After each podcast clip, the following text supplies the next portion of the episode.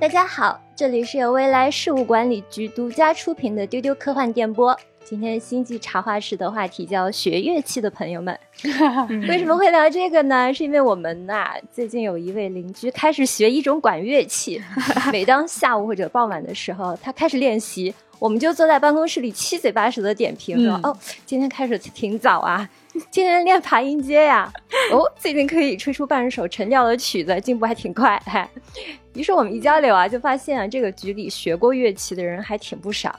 嗯，那大家都有挺多的经验和故事想要分享的，甚至呢，还有一位今年刚开始学的新乐手，于是我们就凑了这么一桌哈。那么主播们先来和大家打个招呼吧，我是今天的主持人老易，坐在我身边的是文丽。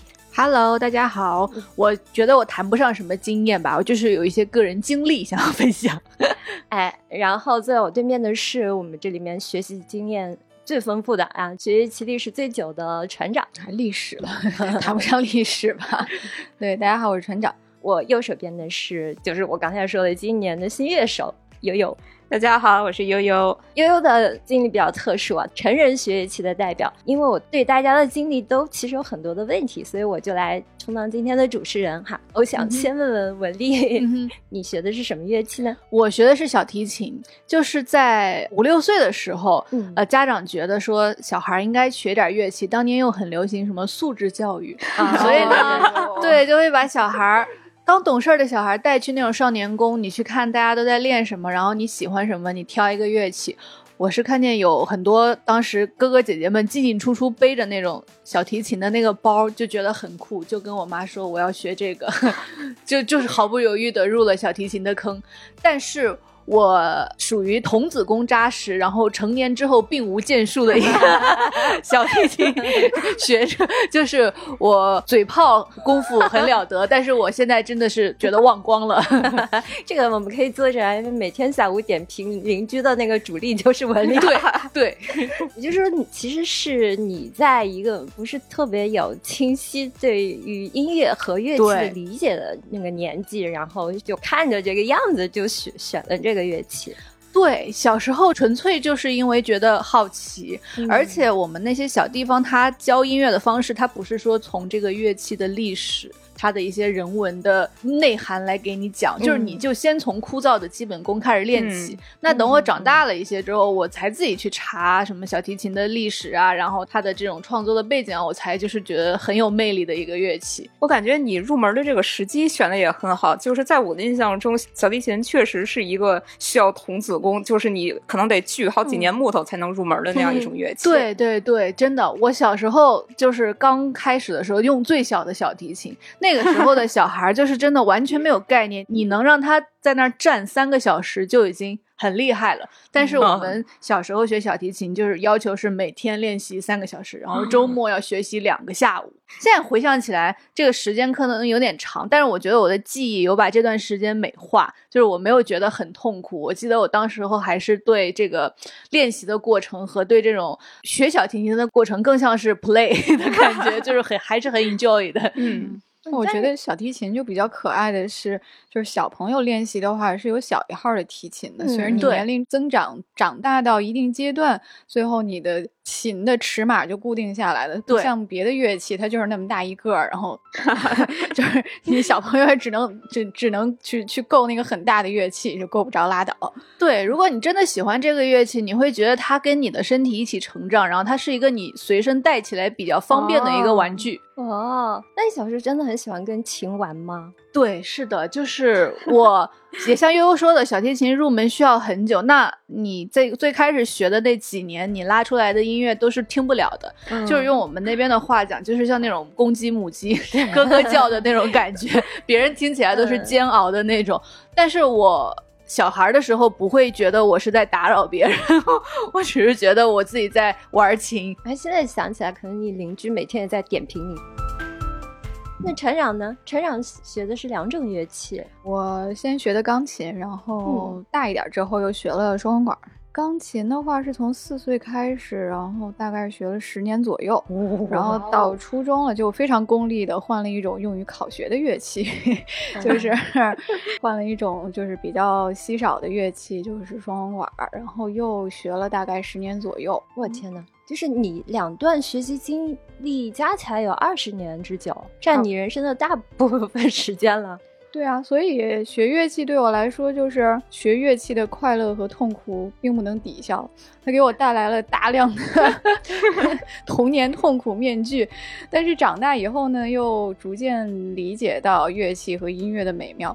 但是我并不能说我长大以后学会享受音乐了，就就能抵消掉童年那些痛苦经历，就是他们完全是同时存在的。对，船长就属于比较呃清晰理性的时候了解到音乐，我就属于我现在已经完全美化了我小时候的记忆，因为我 跟船长相反，我就是在上初中的时候停止了学乐器，因为也是很功利的，就听说哦原来不能加分，就 就这种业余的学法不能加分，那我们就还是以学业为主，所以我就把小提琴放下了，所以小提琴就对我来说更像是是一个遥远的那种占据了我很。大童年时间的一个一个玩具，我其实是这样子，我有两段学乐器的经历。小学的时候，我打了六年的小军鼓。我后来在那个知乎上看到有人问说。三角铁十级是什么体验？是从什么存在？三角铁能不能考级？三角铁不能考级啊！乐团里没有专门只专任打三角铁的这么一个对 一个个。哎，我我其实一直就很想问，就是在乐团里边负责打击乐部分的人，是不是他们一般都得同时兼任好几样东西？是的，没错的，都会同时会好好几样。像我打了六年 的小军鼓，但是我也是通过这个学会了视谱和一些基础的乐理。然后到我大学的时候，我就去学了萨克斯，哇哦，大概吹了四年的时间吧。萨克斯因为它是一个上手比较快的乐器，其实我的演出经验、我的演出经历会大于我的学习经历。是不是每次都要吹萨克斯的那个金曲回家？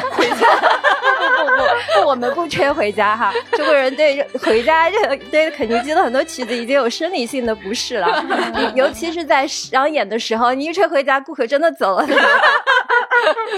悠悠呢？你是比较特殊，你今年才开始学，嗯，对我我是目前在座唯一一个成年之后才开始学的，也是唯一一个学中国古典乐器的。我学的是古琴，古琴这是呃，确实我们学这些相乐的人都不是特别了解，所以也有蛮多的好奇的。嗯，听说古琴的精髓。不是靠演奏技巧来体现的，而是在于这个内心的感悟和修行。这个是真的吗？高山流水。其实我个人其实并不这么认为了，就是我觉得归根结底它还是一个乐器，还是得就是第一步先把基础打好，就是那个非常严格的指法，然后我们也要学简单的乐理。就是在你了解了这些之后，你才你才有资格去谈心境啊、意境这些东西。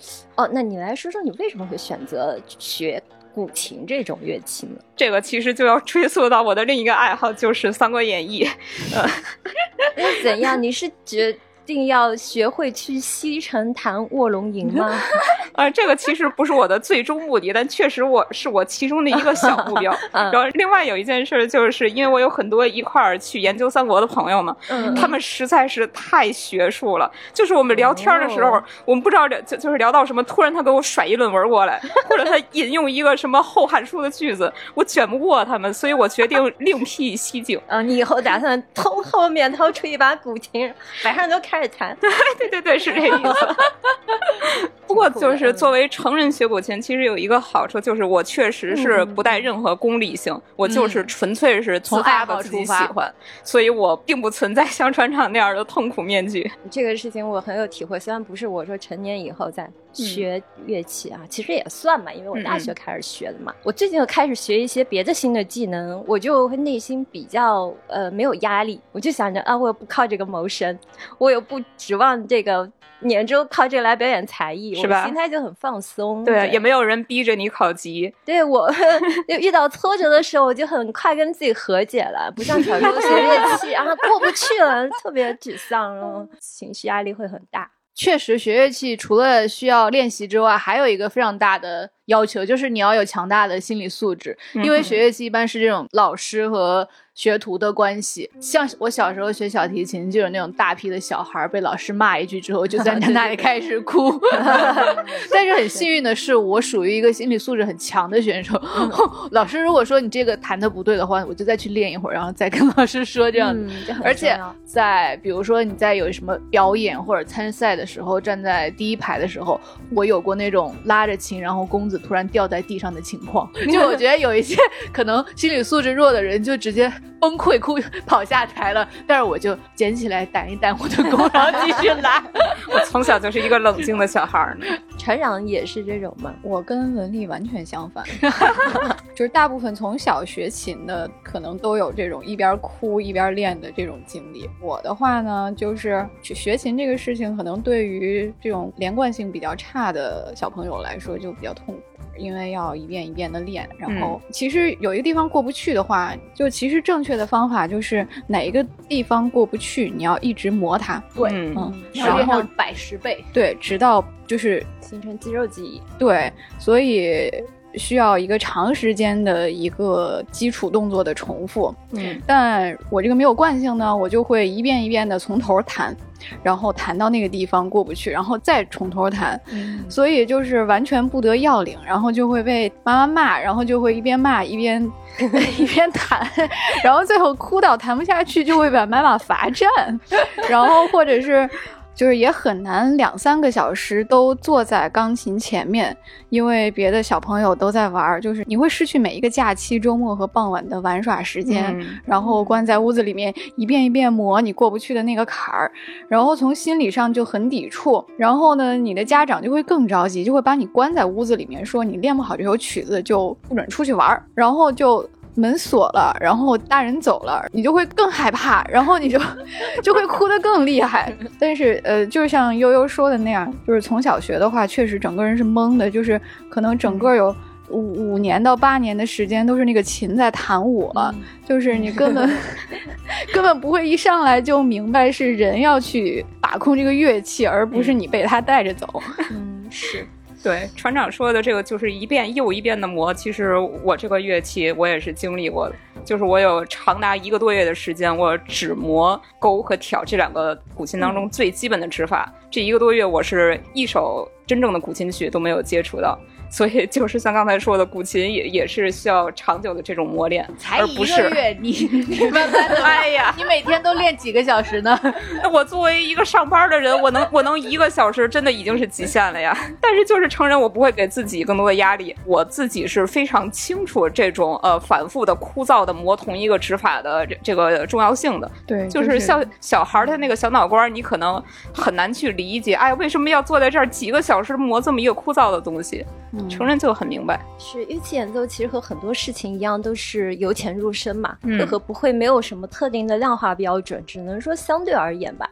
但如果从技术角度来说，我们。不去谈这个音乐风格、意境的掌握和音乐美感的表达，一般人能吹奏比较纯正的这种音质音色，能够比较完整的演奏一些难度不太大的这个中外乐曲，还甚至能够说在乐队里和其他乐手进行简单的配合，就已经很不错了。达到这个程度，基本上也需要一到两年的时间吧。嗯。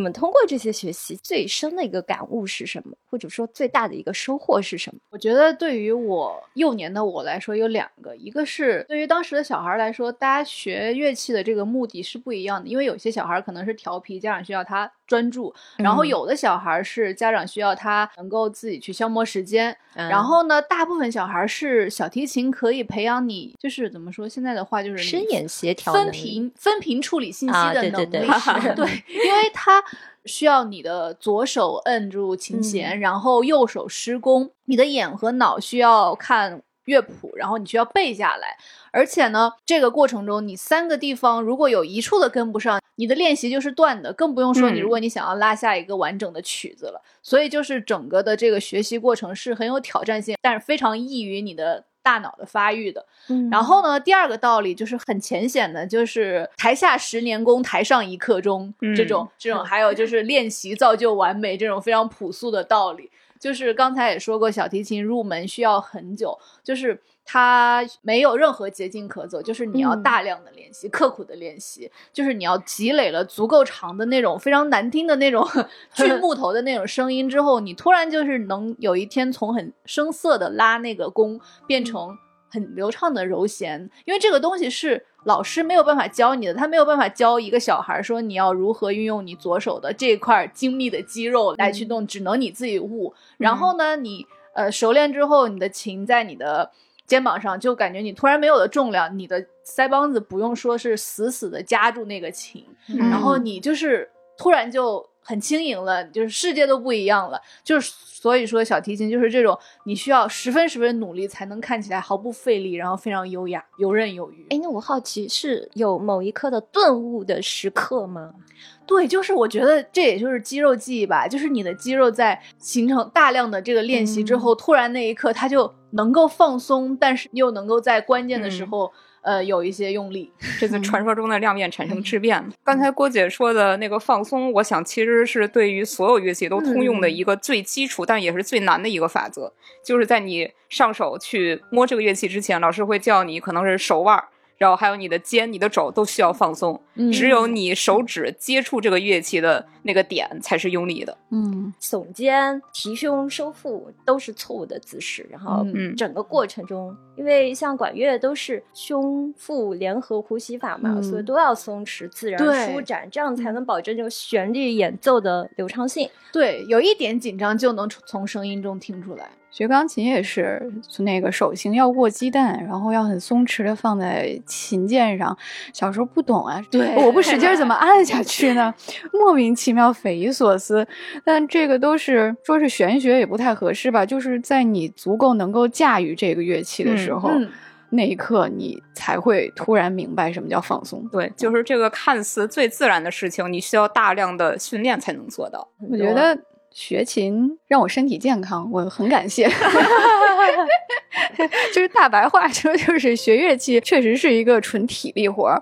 就是可能没学之前，大家觉得啊，音乐声好优雅，可能学乐器的都要手指修长，然后身形苗条。但其实真的是体力活儿。有的时候，你看乐团里面一些身强体健的人，然后一些手掌非常宽厚的人啊，可能他们操纵乐器是更游刃有余，他们的气息也是更。更流畅的，拿管乐来说吧，管乐最直接的身体锻炼就是你会出汗，就是吹完一个小时，就是或者就说是这个吹基础的音阶呀、爬音呀什么的，吹完你会出一身汗，然后因为你是用气息在使音乐震动，所以你会气喘吁吁，就像刚跑了个长跑一样。就我经常是吹完之后，我妈推门进来说：“你咋了？你出去跑步了？” 就是大汗淋漓、气喘吁吁。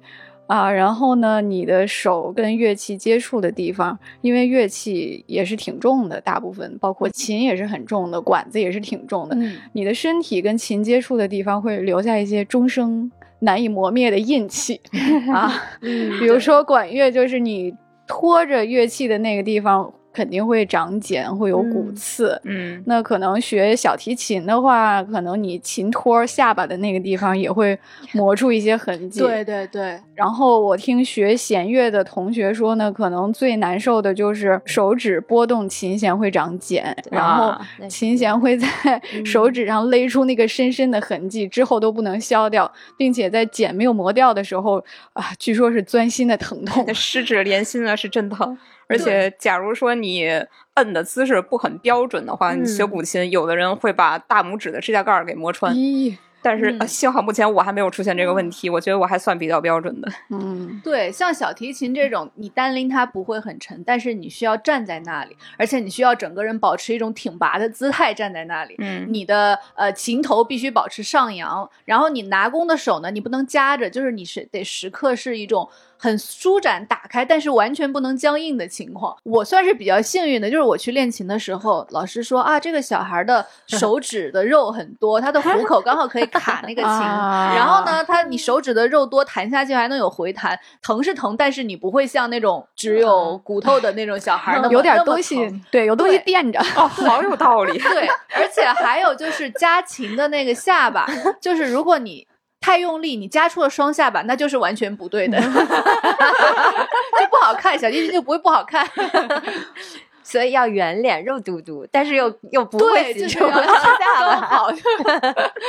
而且像你在运弓的时候呢，那个弓子它等于是下半弓是用大臂的肌肉，然后上半弓是用小臂的肌肉。嗯，就是你在这个过程中，你的手臂又不能没有力气，然后还需要有一定的肌肉含量，而且像小拇指不能太短，就是它必须得。那个长度刚刚好搭在那个弓子的尾巴上，像蜻蜓点水一样。对，管乐器真的很考验臂力，都是要手臂的稳定嘛。对对对，就是看起来确实不沉，但是让你端一杯水端一个小时，嗯，你手肯定是酸的。哦，我们的乐器很沉，我们我吹的是降 E，就是中音萨克斯，挂在脖子上已经非常沉了。哦，天，我觉得我这个乐器可能相比于你们来说更考验一些非常精细的手指头上的操作。就是古琴有一个术语叫做重底轻出，形象的说就是你的手指拨动琴弦的这个力气不能超过你抵住琴弦的力气，就是你需要用一个非常大的力气去做一件非常轻盈的事情，举重若轻。哎，对，是这个意思。微妙哦，那这种感觉是要找很久啊，是是需要找很久。对你找到了吗？我觉得还可以了。现场检查作业，怎么回事呢？我们检验一下。所以就是谢谢乐器啊，我至今心肺功能非常良好。对对对，是。对，就是还有一比较尴尬的，就是学管乐的话是会有冷凝水从管子里面滴下来的。嗯，就如果你去看乐团的演出的话，就会看见很多管乐的这个乐手，他会在脚底下放一个小杯子。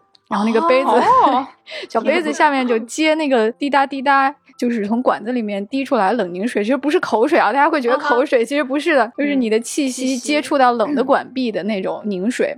一般老师会说，你今天滴不到半杯就没有练到位，或者就是 你要滴满一杯或者半杯，然后最后结束之后大家。都会比较，哎，谁滴的水比较多？反正最后练下来呢，就是一个全身都在滴水的过程。你你在出汗，然后你的管子也在出汗，嗯。我 感觉你的管子要成为你身体的一个部分，延伸一种延伸，跟你身体融为一体。嗯，对，就其实你的你的身体长出了一些配合你乐器的，不管是骨刺还是茧子，这个也蛮奇妙的。它既是痛苦，但其实也是你身体跟另一个物品发生了奇妙的共生和融合。嗯，我挺神奇的。对我还挺喜欢这一点，就是通过练乐器，你跟这个世界才发生了联系。嗯，就是我觉得，尤其是坐办公室的人啊，现在就。很容易对世界失去实感，就所谓的现代性嘛，表现之一。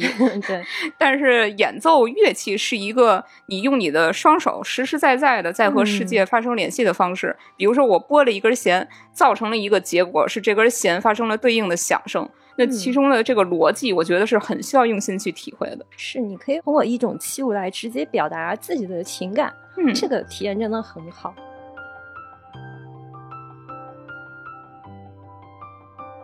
那我接下去想问各位主播，除了我们刚才说的这些人生体悟啊，对于一些学习新事物的这个心得和方法论之外，那学乐器有没有给你带来什么其他的这种 bonus？比如说，呃，新技能、一种表演的机会？我觉得我很习惯听见那个小提琴节拍器的声音，就当当当当。然后呢，我有的时候会不自觉的用手或脚打拍子。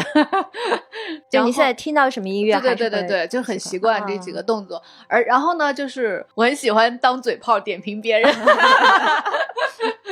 对，因为我家里的我姐姐的小孩，他其实也觉得啊，小姨原来学小提琴，所以他也想学小提琴，然后他现在也在练。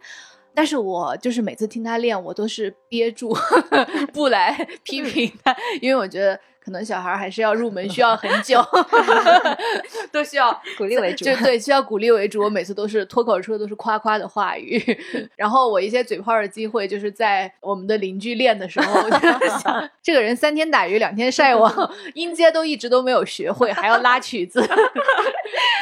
哎呀，我们的邻居希望不要听到我们这期节目。哦，而且还有一个，就是我觉得有一种可能性，就是我不排除我以后还是会捡回这个童子功的可能。嗯，虽然现在很难有大段的那种静心的时间，但是我觉得小提琴对我来说就是还是很美好的一个存在。它可以在那儿，然后我可以随时等着再去找回他。嗯，我觉得这个肌肉记忆也不是说忘就就会忘掉的。嗯嗯，对我现在听到什么曲子，还是经常会虚空按键啊。然后陈长呢，各种各样意外的 bonus。一个很意外的收获就是学了双簧管之后，发现双簧管是在交响乐团的 C 位的。嗯嗯，然后呢，这个整个乐团的标准音也是由双簧管给出的。也就是在乐队开场之前，大家会听到现在由双簧管给出一个拉音，然后其他所有的乐器都会根据这个音来给自己的乐器调音和定音，好帅气啊，就像指挥官一样，就所有人都跟你走。但是呢，这个代价就是双簧管的这个首席老师永远会被指挥老师挡住，因为他在中间，是终生隐形人。就有时候我去看我老师的演出。的话，我从头到尾都看不见他的人，对他会被挡住。他决定了这个乐队的音准，但是他却被挡住。对对对对对对，就是本人很快乐。有一些著名的乐段和曲段是由双簧管独奏的，然后到后来你在听到的时候就会特别的自豪，就哦，是我的乐器，大家都来听我的乐器。对，就比如说《天鹅湖》的那个主旋律就是双簧管演奏的。嗯，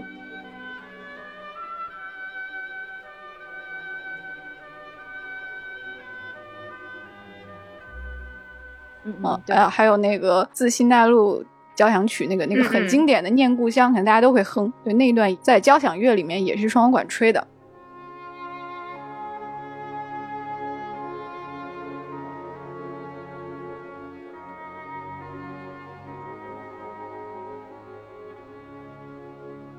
后来去了漫展之后，我又发现了学乐器的好处。就是有一次，我是去那个芬兰的 w o r d c o m 发现有一个老爷爷在吹口风琴。然后他就追着那些 coser，然后就是吹他们的主题曲。然后我就发现，就是各大漫展上有很多这样就是会乐器的这种阿宅，然后他们就会拿自己的乐器，然后去给那些 coser 去给他们伴奏呀，或者什么。然后就惊觉哦，原来学乐 乐器还可以跟这个宅爱好结合在一起。嗯，像我们萨克斯就是，动漫里有大量的曲段是用萨克斯来演奏的。我自己呢，就学乐器的收获真的是不少。就像我刚才说的，我有大量的商演的经验。我是报考校乐队以后，练习了两年之后考了级，然后就进了那个乐队老师的小乐队，就开始。到处走穴，那是我大二的时候，挣了不少零花钱哈。对，婚丧嫁娶，嗯，宴席、酒吧、海鲜大排档，还有什么各种演出，我都去走过穴。然后每次大概有几百块钱的收入。我大学的时候就靠这些演出的收入买了电脑啊，买了手机。然后我当时。其实 后来知道，老师其实拿了百分之八十的大头的收入，只给我们分一小部分。但是，当时都觉得自己很了不起，能挣那么多钱，而且积累了很多关于 最早的社会生活的这些珍贵的初体验。哇，好厉害！我也有小小的商业经验，就是就是小时候老师们会让我们穿成那种公主裙啊，或者礼服裙去那种婚礼，那个演奏一曲，大家都会觉得一群小孩在那儿演奏很可爱，然后就主要给我们一桌席，给我们一桌席在那里吃。我记得当时流行什么两只蝴蝶啊，我们演奏的都是这种曲子。对我们有一个水单，就是商演的时候有个单子，比如说我们去酒吧演出的时候，就是客人在上面点都是那些你们就耳熟能详的曲子，什么茉莉花哦，茉莉花没什么人点，什么我心永恒，什么 Careless Whisper，就是这种悲情城市的这种这种曲子，就是那几年的金曲。嗯现在可能不太一样了。总之就是因为这个事儿，就一直很快就开始练习各种流成熟的流行曲目，对，就是演奏曲目，以至于我的基本功其实非常差。对船长刚才说的那种啊，是我的乐器的那种兴奋感，我其实是深有体会。因为我在学了古琴之后，我发现古琴其实跟全体科幻迷乃至全人类都有点关系。哇！就是古琴的一首名曲《流水》，这个曲子是帆船派的，我就是帆船派的啊。因为这个曲子它被收录在旅行者号携带的金唱片里，送上了太空哦，所以说它是目前呃旅行者号上唯一一首中国的乐曲。而且还有一个特别好玩的事儿，就是金唱片这个项目，大家知道是由安德鲁杨和卡尔萨根这对神仙眷侣主导的嘛？他们俩在做这个项目的时候相识相爱，最终就是《流水》这个曲子促成了他们俩的爱情开花结果。哇哦！对，当时就是他们要找一首能代表中国的曲子去送上太空嘛。然后有一位华裔教授就推荐了《流水》，他说这个表达的是中国人的宇宙观。然后安德鲁杨听了之后，他就拍板决定就是他了。所以他给萨根电话留言，就很兴奋的说了很多自己对《流水》这个曲子的理解。之后萨根的回复来了，他说：“咱们结婚吧。”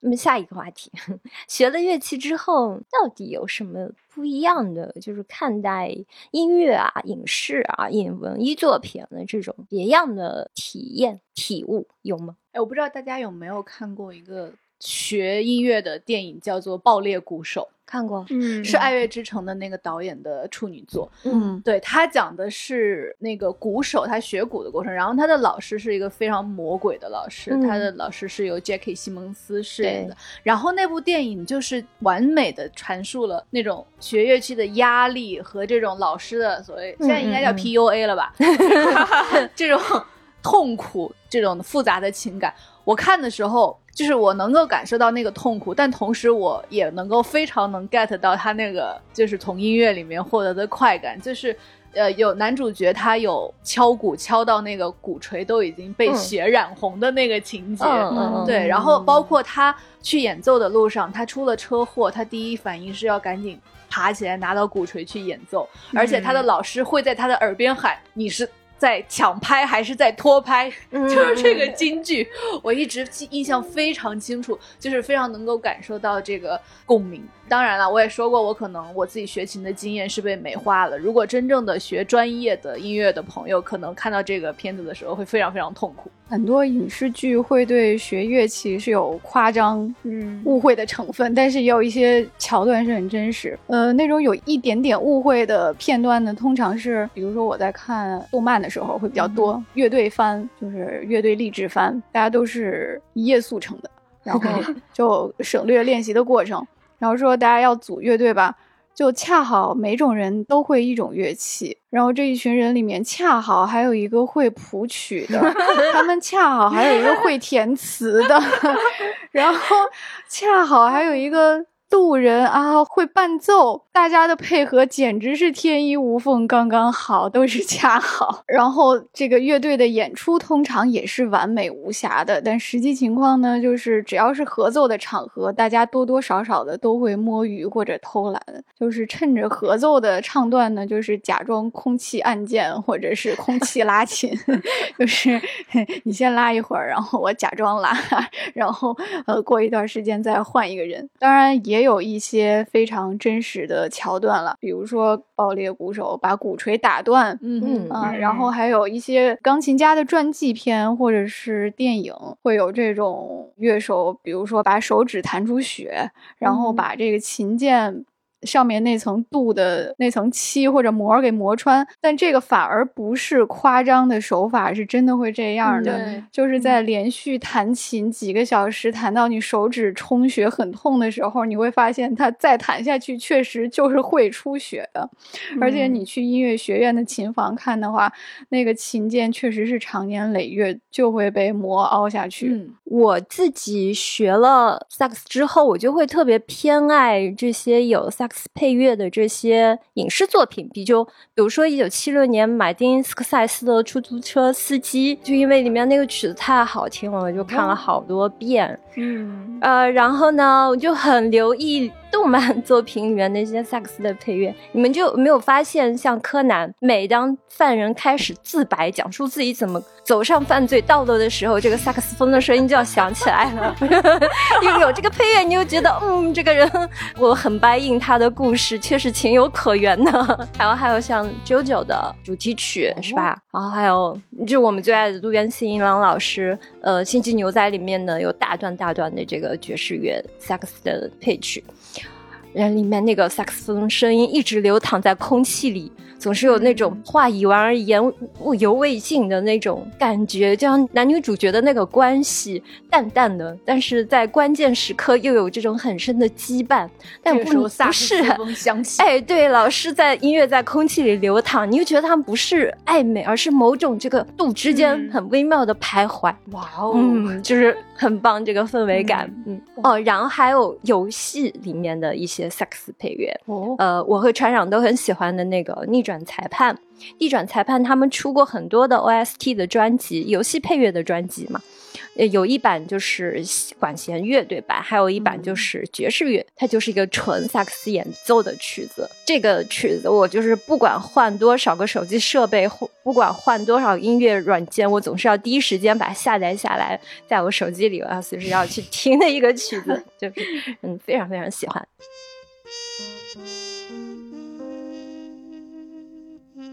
我们赞美了一堆，但是我悠悠是有很多的草药图。这个古琴确实是绝大多数古装剧的重灾区。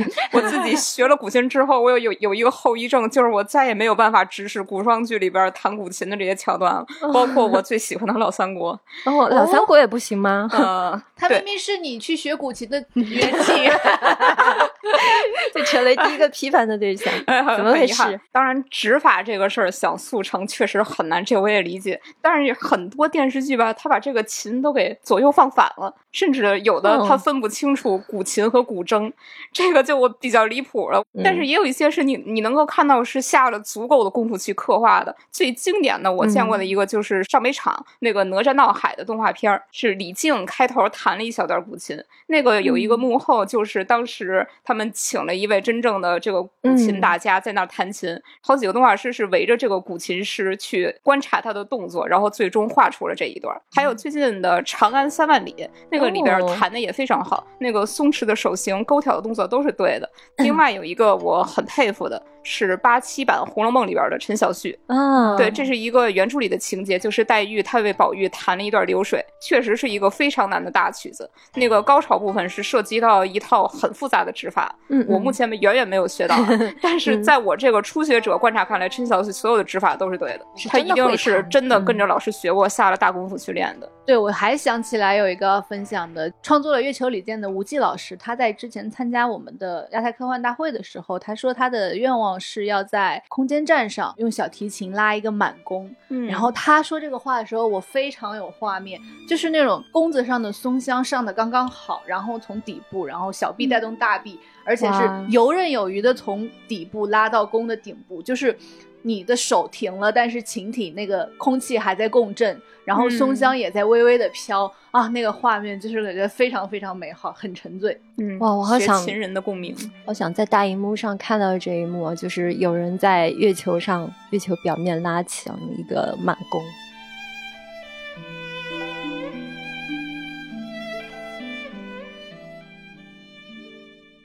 好，那今天的分享就到这里就差不多了。欢迎大家分享自己和乐器有关的经历给我们，欢迎大家给我们留言，在小宇宙上，在各个平台上，欢迎大家进听众群跟我们聊天，加接待员微信 f a 零五零四就可以进群了。